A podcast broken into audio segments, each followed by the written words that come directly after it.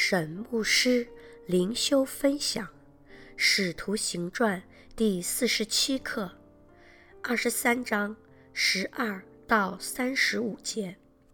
犹太人设计谋害保罗，保罗被交送该撒利亚。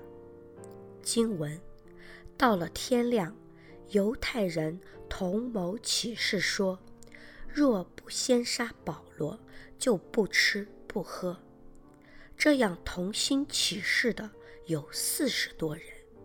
他们来见祭司长和长老，说：“我们已经起了一个大事，若不先杀保罗，就不吃什么。现在你们和公会要知会千夫长，叫他带下保罗到你们这里来。”假作要详细查考他的事，我们已经预备好了，不等他来到跟前就杀他。保罗的外甥听见他们设下埋伏，就来到营楼里告诉保罗。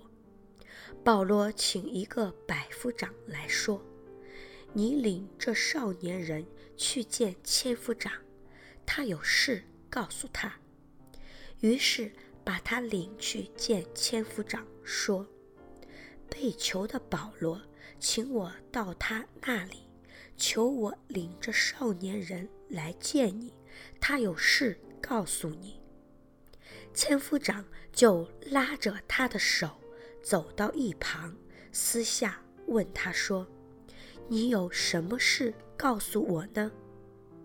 他说：“犹太人已经约定。”要求你明天带下保罗到公会里去，假作要详细查问他的事。你切不要随从他们，因为他们有四十多人埋伏，已经起誓说，若不先杀保罗，就不吃不喝。现在预备好了，只等你应允。于是千夫长。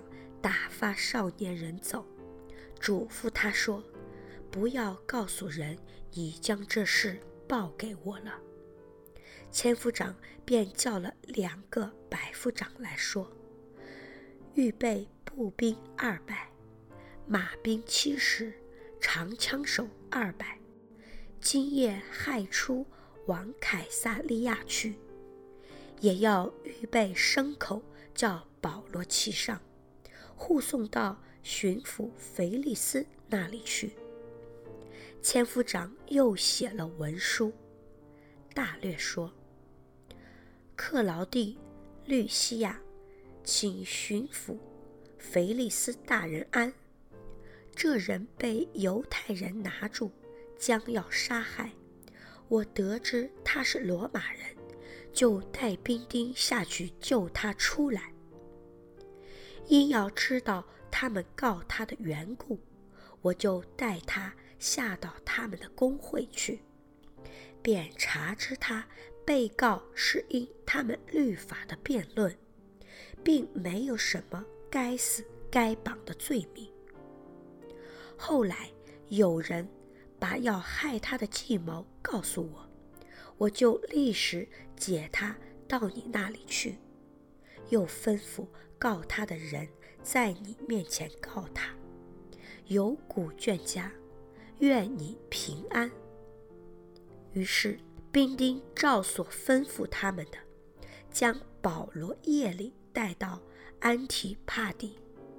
第二天，让马兵护送，他们就回营楼去。马兵来到凯撒利亚。把文书呈给巡抚，便叫保罗站在他面前。巡抚看了文书，问保罗是哪省的人，既晓得他是基利家人，就说：“等告你的人来到，我要细听你的事。”便吩咐人把他看守在西律的衙门里。沈牧师灵修分享第一段：犹太人设计谋害保罗，十二到二十二节。十二节，到了天亮，犹太人同谋起誓说：若不先杀保罗，就不吃不喝。犹太人容易随意起誓，这并不等如若计划失败，他们就饿死或渴死。拉比可找借口解决这誓言所带来的问题，所以这句话只是表示与保罗势不两立。十四到十五节，这些公会的成员显然默许了暗杀保罗的计划。对这些宗教领袖而言，政治正确及地位比神还重要。杀保罗就和当年杀耶稣一样。再一次，我们看到神掌权，并非犹太公会掌权。十六到十九节，保罗的外甥如何得知犹太人的计划？圣经没有记载。虽然神告诉保罗，神要他去罗马。但神并没有告诉保罗如何保持他自身的安全。保罗在相信神的主权的同时，也非常智慧地使用神所提供的资源，包括保罗的罗马公民身份、罗马的兵丁、罗马的监狱、外省所提供的信息。这其中有很好的平衡。我们服侍神也需要这样合理的平衡。第二段，保罗被交送该撒利亚，二十三到三十五节，二十三到二十四节。耶路撒冷是犹太人公会之所在，但凯撒利亚是罗马政府在该地区的总部。二十五。到二十六节，《使徒行传》作者路加如何知道千夫长所写的文书的内容？路加为了确保他写的《路加福音》及《使徒行传》的历史正确性，动用了很多的资源来详细考察。参照《路加福音》第一章一到四节，因为。保罗是罗马公民，所以千夫长有可能必须给保罗这封信的副本。二十九节，便查知他被告是因他们律法的辩论，并没有什么该死该绑的罪名。对《使徒行传》的早期读者而言。这个判决的先例，在他们自己面对犹太人或罗马的法律之时，可能带给了他们一些帮助。